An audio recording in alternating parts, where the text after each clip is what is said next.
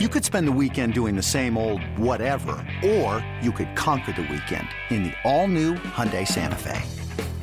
Visit HyundaiUSA.com for more details. Hyundai, there's joy in every journey.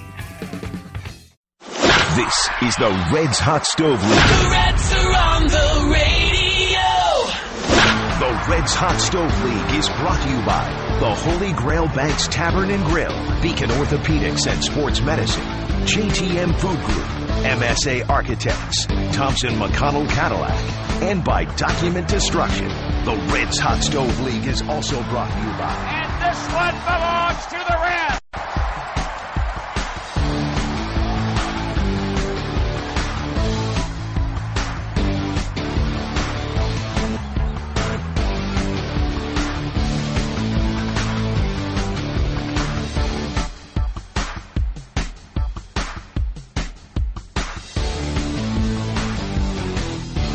The Reds Hot Stove League on the Reds Radio Network. And a pleasant good evening, everyone, and we welcome you from the desert. Our shows, at least up until the Hot Stove League program prior to opening day, that show will be at the Holy Grail Banks on March 28th, opening day, obviously, the 29th against the Nationals. We are here in the desert for the next 4 or so weeks to do our Hot Stove League program, along with my good friend and new partner, yes, every day, Jim Day. Not every day, not quite every day, but close. Yeah. You happy really. To be here? I'm happy to be here. You kidding me? I mean, life is good, man. Here, the sun is shining here in the desert. We're at Goodyear Ballpark Friday. They kicked off with the first spring training game, and I'm on the Hot Stove League with you. Yeah, life is good. Chill factor is about 8 degrees here. It's a little bit unseasonably cool out here in the desert for you folks who have plans and have your plane reservations and hotel reservations and everything else that goes into making a trip within the next week, although there's going to be better days. In fact, I understand when the Reds open less than 48 hours from now, and we'll have that game on the Reds Radio Network Friday afternoon from this very ballpark in Goodyear against the Indians, the temperature that day, the expected high is somewhere in the neighborhood of the mid-50s. 54. And then Saturday, about 22 degrees warmer. Am I right there? Well, 70-some I'm looking degrees? At a weather app right now, and it says 58 on Saturday. Oh, it does? Okay. 62 Sunday, 68 on Monday. But the good news is it's supposed to be sunny. So when you're in the sun, it's a noticeable difference here. They're 38 to 37 degrees, which it was each of the last 2 mornings, is vastly different from 37 degrees in Cincinnati. Right. You can walk out of your house or your apartment or condo out here,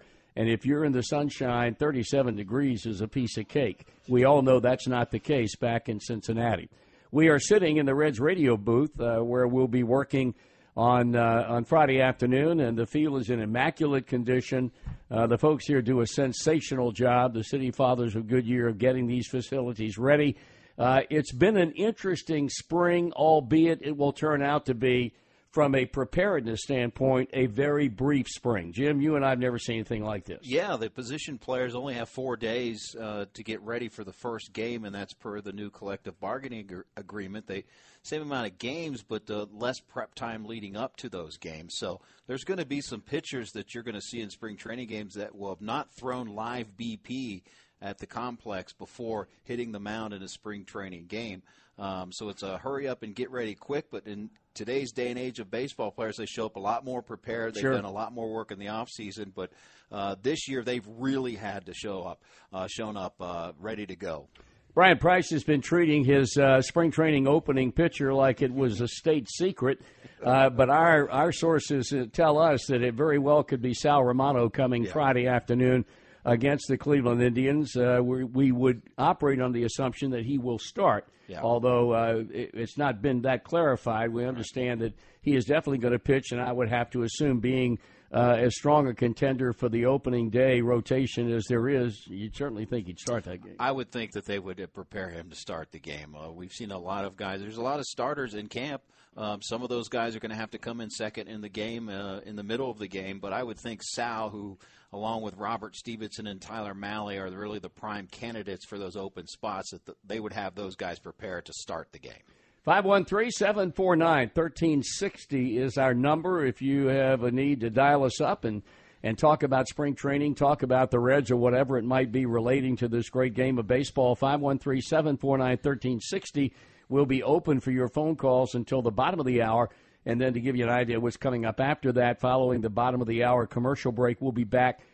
Jim earlier had a sit-down with Tucker Barnhart, a nice interview with the Reds Gold Glove catcher, and you'll be privy to that interview right after the 6:30 break here on the Reds Hot Stove League. The camp has been very well run. There is no standing around time from the time they break out of their player meeting over on the complex at roughly 9:30. Brian meets with the media around 8:30 and then has a team meeting 9 or shortly after, and then 9:30 they disperse to various areas of the 8 or 9 field complex that they have over there around the Reds' offices. And, again, it's in a hurry-up mode right now without any question. I think the good news is there's been no news. Yeah. And that would mean that there's been no injuries thus far, and the Reds have been beset by injuries in spring training the last couple of years, namely Homer Bailey and Anthony DeSclafani. The biggest thing we've heard is Robert Stephenson had a little bit of a stiff neck, a very minor thing. He's already thrown off the mound. So no news is good news. They signed Cliff Pennington as perhaps a backup shortstop. A guy that's played shortstop for many years in the league. Cody Reed is competing for a bullpen spot and not competing for the starting rotation. And Brian has been very eloquent in what he's watched from him, albeit just throwing in the bullpen. Right. And they can use another left-hander in the bullpen. Cody is good with that, and talking with him, man, it's like a totally different person, a totally different mindset for him. So outside of Pennington and Reed, there really hasn't been much news, and that's actually a good thing. It's going to be an interesting camp for a lot of reasons. I think if you're a Reds fan, you're aware that the success and or failure of this club in 2018 will be largely predicated on how effective the pitching or how much improved the pitching is, not only in the rotation but also in the bullpen. But aside from that, and that's the elephant in the room without any question, to watch some of these young players, most notably Nick Senzel, who I think if we had him sitting here today, he has every confidence in the world when the Wiz Club breaks camp, he's going to be with him for opening day. He's actually upset when you talk about the business side, about sending him to the minor leagues to get the extra year of service time, because he thinks, in fact, he says, I know I'm good enough to make this club. And they have talked to him in the offseason about he's primarily a third baseman, but to get him time at shortstop, second base, and corner outfield spots. But now to start spring, they've just designated third base and shortstop, and he has been working at shortstop every day. And I talked to the young man, and he looked me dead in the eye. He wants to be a shortstop. He wants to prove to everyone that he can play shortstop at the major league level. He's been working daily with Barry Larkin, who is a very good instructor in spring training, obviously Hall of Fame caliber. He's a better athlete. I got to tell you, I haven't seen him play live until I haven't seen him in his spring training game, obviously, but we're just talking about at the complex. More athletic than I thought. There's mixed reviews whether he can pull it off at the major league level. He's one of those guys that can flat out hit. We know that. And when he can hit, they say he can find a position, and that's not normally shortstop at the major league level. But in this case, he wants to be a shortstop, and that might be half the battle. Well, it's nice that he doesn't come into this camp with a grudge on his shoulder because of the fact that they've committed themselves to Eugenio Suarez at third base. Mm-hmm. And I hope that they maintain that position. For all the work that kid's put in to becoming, in our estimation, certainly one of the top 3 or 4 third basemen in the National League, to all of a sudden uproot him and put him somewhere else to give Senzel third. I don't agree with that at all. Well, you don't want to take a strength and take away a strength just to plug in another hole. Right. That has become a position of strength. He's not only a solid hitter, but in a quick amount of time became one of the best defenders in the league at third base. Without any question. And still a young guy. So why do you want to take away from a strength to fill another hole where perhaps you could fill another hole in another way if Nick Senzel is athletic enough to pull it off? Now, it remains to be seen. We're talking about shortstop at the major league level.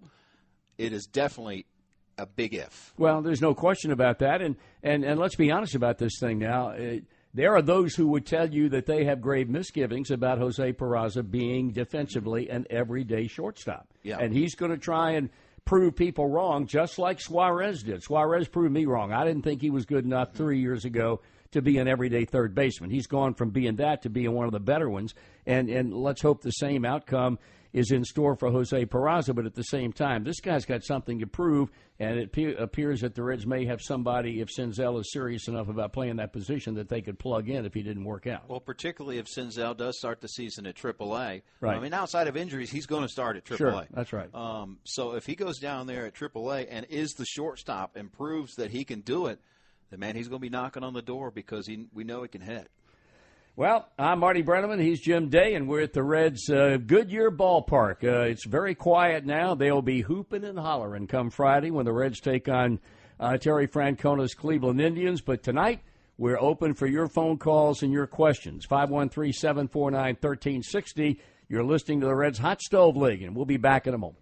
With the Reds' Big Six plan, you choose the 6 Reds home games and save up to 25%. Whether you want fireworks Fridays, collect this season's bobbleheads, or see the Reds take on the Cardinals or Cubs, the choice is yours.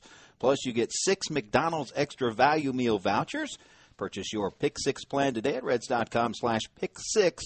Some restrictions apply. It's the Reds Hot Stove League. We're brought to you by Budweiser. Alongside the Hall of Famer Marty Brenneman, I'm Jim Day. We are emanating for the first time from Goodyear, Arizona. We are sitting in the radio press box at Goodyear Ballpark and acting like fools, like children. Yes, we are. We're in the break, so all is good. We're ready to cover a child's game, as they say, and we've got a couple callers standing by. And first, it's Tom in Dayton. Tom, what you got? Tommy. Yes. How you doing? All right, how are you? Good. Oh, I'm on the air with you guys? Yep, you're on the air. Okay, thanks. Hey, well, first, it's a great honor, Marty, to talk to you after all these years and listen to you since I was a kid. It's truly an honor. First time I've ever talked to you, and you're the first person I think of when I think of Reds baseball. I was raised by my grandparents on Reds, and it's an honor. Thank you, Tom. I appreciate it. As a lifelong Red fan, I'm 42 years old, and they live and die by the Reds, I have a major concern going into this season. We know we're in a rebuild, and no definite date was ever set, but we kind of all, as fans, I think, back in 2015, when we knew it was being torn apart, we kind of thought 2018 or 2019, we'd finally see some fruits of the labor of all these trades and all these moves for arms. And while the offense is definitely still there, I'm afraid I see something coming in the future, and it worries me about a small market team like the Reds, and that is a guy like Suarez at third and other offensive weapons that we have may be able to be free agents by the time we get this pitching thing together. And then you lose bats, and then you can pitch, but you can't hit. So, do you think that's a fair concern as a fan? And then second of all, what do you think, Yu Darvish only got $26 million more than Homer Bailey in this market. Why is it the Reds won't fork out money just to go get some kind of starting pitcher to ensure us fans that we're trying to win while we still have the offense? Well, I'll take the last part of your question first. There's no way on God's earth the Reds are going to go out and give Yu Darvish or Jake Arrieta or any of those guys the kind of money that that Darvish has already gotten, and Arrieta will come very, very close to whoever he signs with. That's not going to happen. I felt from the end of last year that the priority for this club, for me, was to go out and sign a veteran pitcher. And I'm not talking about a top-tier pitcher like the ones I just mentioned, but somebody in the second group that would not be as expensive to go along with the young pitchers. Obviously, the powers that be didn't think the same way I do. In my opinion, it doesn't amount to nothing. They went out and got 2 veteran relief pitchers, which I think is great. I think David Hernandez and Jared Hughes will really help this bullpen. As far as the other part of it is concerned, this is the same problem that all mid to small market teams are going to be confronted with and have been confronted with for years.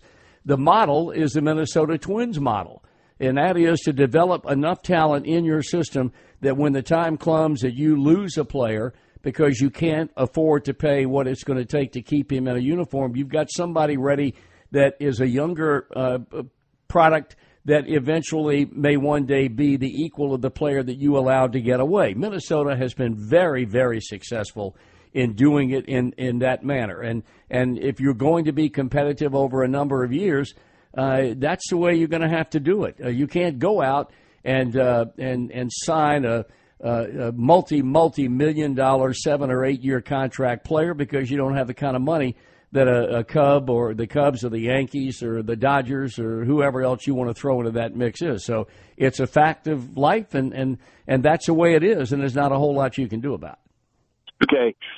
And I understand. I grasp that, Marty. I really do. The only thing I look at is it was just 5 years ago we were paying Cueto double-digit million, and we had Phillips and Bruce, and we had Votto making the same amount he's making now, and we had money to throw at Homer Bailey. So I know we can't compete with them, but we can certainly get the payroll up again. And do you think – I mean, I know no one has the answer, but are we probably going to find money to keep a Suarez or at least one of these offensive bats when the time comes? Or is this going to be a constant now? We tried it once. We had a $90 million payroll. Since it didn't work, we're never going to do that again. And I'll get off here. Thanks again for taking my call. I got news for you, pal. They got a $90 million payroll right now. They might go over 100. Just so you understand, they still have a payroll that big. Yeah. All right. We got a quick caller coming in. Dayton, Gary, you're on the air. What's on your mind? Marty, it's always an honor, Hall of Famer. I think you may already answered my question, Marty. I don't expect the Reds to go out and find a Jake Arrieta or a Yu Darvish, but how about some of that great talent that just hung around the free agent market all winter? Guys like Lance Lynn or maybe an Alex Cobb, or even a guy like a veteran like a Tim Stammen that you can put in your bullpen and expect to get some innings. No, I don't disagree with that. I don't disagree with that. You're going to have a veteran in Homer Bailey, and you're going to have four youngsters to make up the rest of that bullpen, that rotation.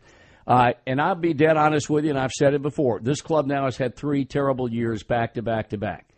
They cannot afford to have a year similar in 18 to what they had last year or the year before or the year before. In order for them to give their fans the feeling that they're seeing the light at the end of the tunnel, this club's got to be awfully close to 500 baseball by the time this season comes to an end. Well, and I agree if they do that, I think a lot of friends are frustrated because the Reds sat on their hands when all this free agent talent was out there this winter, Marty. And I sense the frustration of the guy that called ahead of. No, I don't disagree with that, and I understand the feeling that fans have. Again, the club said we were in a rebuilding phase. And now you've got to show the fruits of your labor. It's very simple. If this club has starting pitchers that are eventually going to prove that the club decision to draft them or trade for them was the right moves, then this club could be a very, very fun year to watch as far as this club is concerned. If these guys can't answer the bell, I hate to think what kind of year it's going to turn out to be. Marty, a guy to watch in spring training, Jose Peraza. Thank you, Marty. Yes, sir. Thank you. We're well aware of that young man had the long hitting streak in the Midwest League last year. I would think he'd see some big league time, wouldn't you? I would think he would. He would be one of those guys that's he's going to come in the middle, a lot of middle part of the games. But they talking to guys that work with him in the minor leagues, Barry Larkin, Eric Davis. They said this kid's special. He's got a chance to be special. On the flip side of what we were just talking about, in order to find out about these young pitchers, you have to have the opportunity for them to show it. And I think the Reds are asking you to trust the process. The fact of giving these young starters a chance, if you add another veteran to the mix, is it taking away starts from a young guy?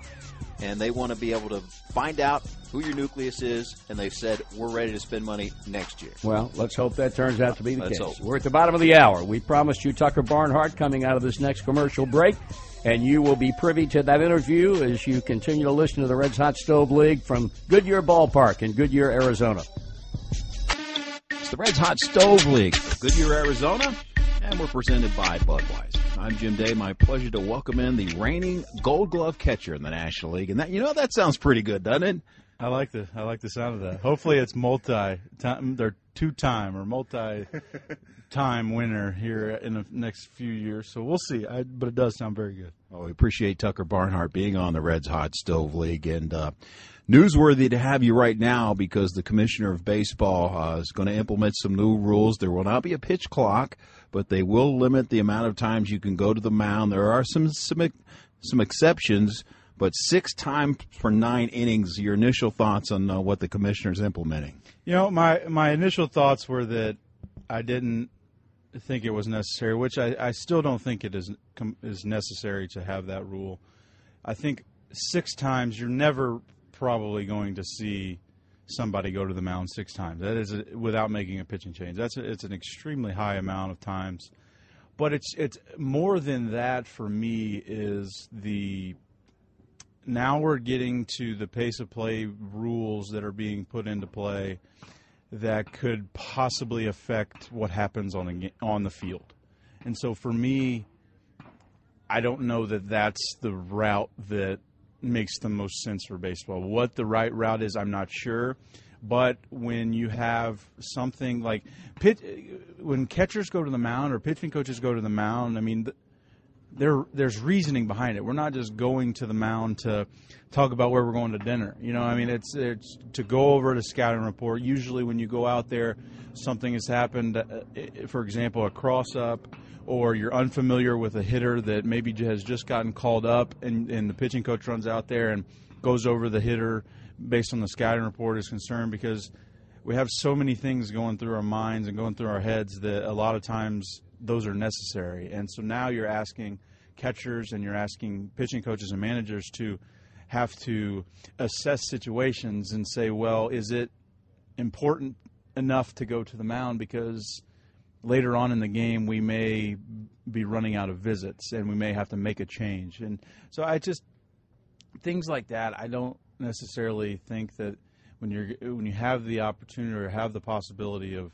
possibly affecting the integrity of the game or what's going on the field, I don't like it. I mean, stepping out, not letting guys step out of the box, not letting pitchers come off the mound to catch the ball back from the pitcher, that's not affecting the game. It's affecting, in my opinion, the chance of it affecting the game is when you're going out there and you're trying to get the signs right. You're trying to slow a guy down from giving up multiple extra base hits in a row, or just having a guy calm down and take a deep breath. Because, I mean, there's numerous times that I've gone out there, especially with catching a young staff, guys that are making their debuts, you go out there multiple times to calm them down. Say, hey, man, come on. Like, just relax. And so in a long-winded answer, I don't think it's necessary to do. I don't think it's necessary, one, because I don't think you're going to see 6 visits from a catcher or a pitching coach or an infielder that don't result in a pitching change. But then I also think that it's not necessary because I think that you're starting to get to the point where you are or run the possibility or have the possibility of affecting the product that's on the field. In my mind, and this is just my opinion, I don't think fans care necessarily if the game is 3 hours, 3:10, 3:15. It's the time between pitches, and sometimes that lags, particularly when you go to the bullpen. It seems to slow down. A lot of hitters take some extra times. I guess, do you understand where fans are coming from or where the league is coming from? And would you like to see, as a player, I know it's a timeless game. You don't want to mess with the integrity of the game, but just time between pitches. Yeah, I mean, everybody that I know that I play with, that no one's out there trying to play a slow game. Everybody wants a quick, well-timed, well-paced, well-tempoed game. But I think that the things that could be limited, I mean, we bring back bullpen carts to get guys in from the bullpen quicker. I mean, just things of that nature. Don't let the pitcher step off the mound to receive the throwback from the catcher. Things of that nature that don't necessarily truly affect the outcome of the game, I think. But I mean, I do understand it. I do get where the league's coming from. I do get where fans are coming from. You want to see more action. You want things to happen quicker, happen faster. I get that, but in the grand scheme of things, like it is a timeless game, and the game wasn't meant to play fast. It was meant to play well-tempoed, well-paced, but just not fast. And it's never going to be as fast-paced as the NBA. Never is going to be as fast-paced as the NFL. Things of that nature. It's just the way the game is. Where do you stand on a pitch clock in the future? I don't know. To be honest with you, I haven't really thought about it very much. I think it is, and I think it's another thing that, like the mound visits, that there's going to be a few exceptions as far as certain guys that it will affect.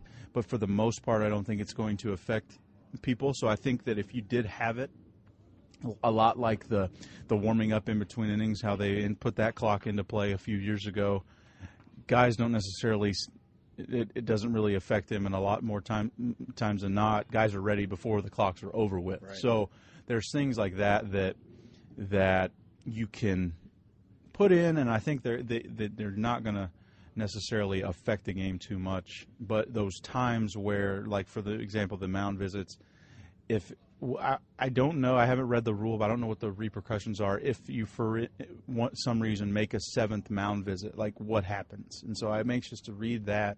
But it's just that one time that if you're in a game, like a must-win game, late in the year, you've been out to the mound a couple times, the pitching coach has made a couple visits, say the umpire's gotten a foul tip off of him, and you're going to try to give him a minute, and you're butting up against five times. Right. That sixth time is looming, and so you have to kind of manage the situation. So the pitch clock I haven't really thought about. If it were put in, I don't necessarily think it would be that big of a deal. But it's just something that we're going to have to get used to eventually, because it sounds like it's not if but when. All right, let's talk some Cincinnati Reds baseball.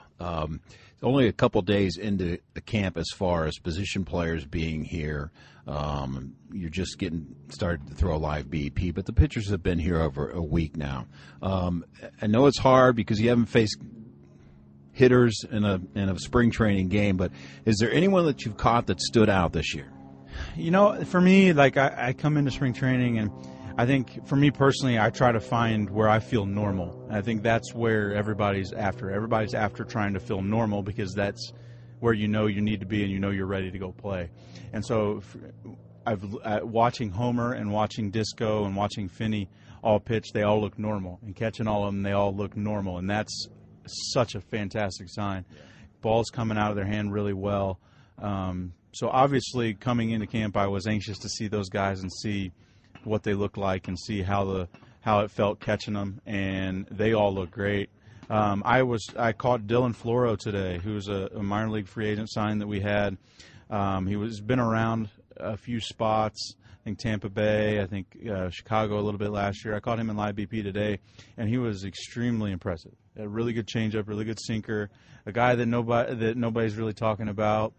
But if he goes out and he pitches well, I mean, he's got a chance to help us out this year at some point, I would assume. But all of our young guys are the Sal Romanos, the Luis Castillos of the world, Tyler Mahle, Amir Garrett, all look great. I've had whether it's been in a bullpen or in live BP, I've caught the majority of guys, and everybody looks normal and ready to go. So it's uplifting, and it's very good to see. Well, some people might not understand that, but normal, especially when you're talking about Homer and DeSclafani and Finnegan with injury histories, if they look normal, that's obviously a good sign, as opposed to last year you went into the season, didn't have those guys. That could make all the difference in the world for this club. No question. That's three guys that we were counting on last year to really, truly help us out, and we didn't have them. And so, in turn, you got the Luis Castillos, the Amir Garretts, the Tyler Mahles.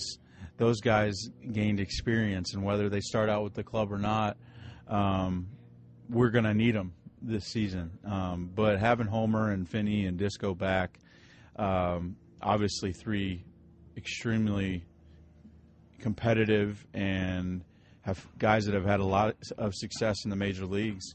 Homer with two no-hitters. Disco was our most reliable starter in 15, and Finney in 16 through almost 200 innings. So guys that we need in the rotation, and seeing them healthy is such a positive sign for the catching core guys. And we're all ready to go, excited to get into games and get back to Cincinnati. Luis Castillo, perhaps a budding superstar in the making. You get to catch him. You get to see him on a daily basis. You see the moxie that everyone talks about on the mound. Are we talking about a top-of-the-end rotation guy in the future in your estimation? I think so. I think the thing that blew me away about Luis, catching him, is last year was his ability to learn and his willingness to learn. We would talk about certain pitches. He would throw them on the side, and then he was fearless to go try and use them in the game. And they would turn out, and they would be, he would have success with them, and he would just kind of snowballed into something extremely, extremely impressive. A guy that has started throwing a two-seamer last year, which is running away from lefties into righties.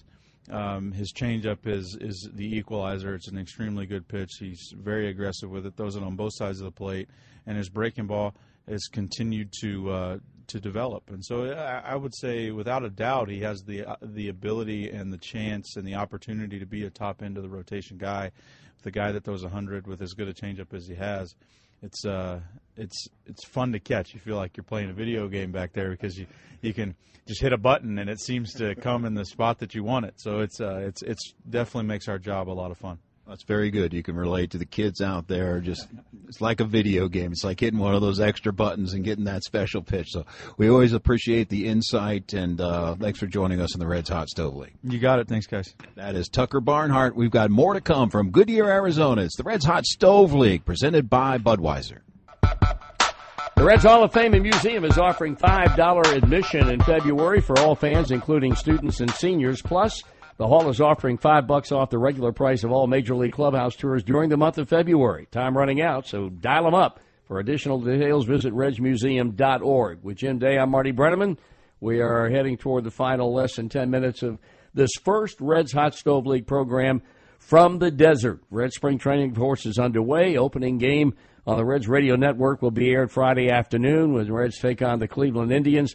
And there will be Reds baseball for your edification every day after that, leading up to the opening game of the season on March 29th at home against the Washington Nationals. Tucker, Jim, rather outspoken about his feelings. What I'd like to know is from a consensus of players, tell me what speed-up process are you happy with? They are not happy with nothing. Right.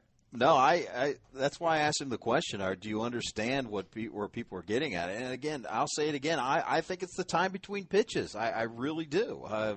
You can eliminate trips to the mound. You can bring in bullpen carts. You can try to make replay quicker. But to me it amounts to guys are going deeper in the counts. There's more strikeouts nowadays. And the time between pitches is what is lagging. People just want more action and more pitches. Well, I don't disagree with that at all. And for my money, and I said it a week or so ago, quite honestly, I think the commissioner caved into the player union when he talked about a pitch clock, which I think is inevitable. I think among the other things that will be implemented, I think we'll definitely have a pitch clock down the road. Not this year, but I think it's in the future. But I think he completely caved in with all the talk about implementing rules without union approval, which he was perfectly within his rights to do, and all he does is what he's done. I think he was concerned about all the allegations of players not being signed, and there was some type of collective understanding among owners, which I think is a bunch of crap.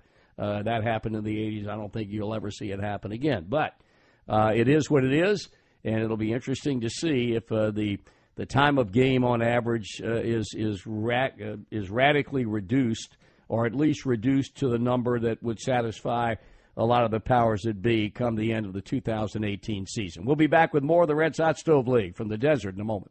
The sun is setting here in Goodyear, Arizona. The temperature will plummet into the mid to high 30s.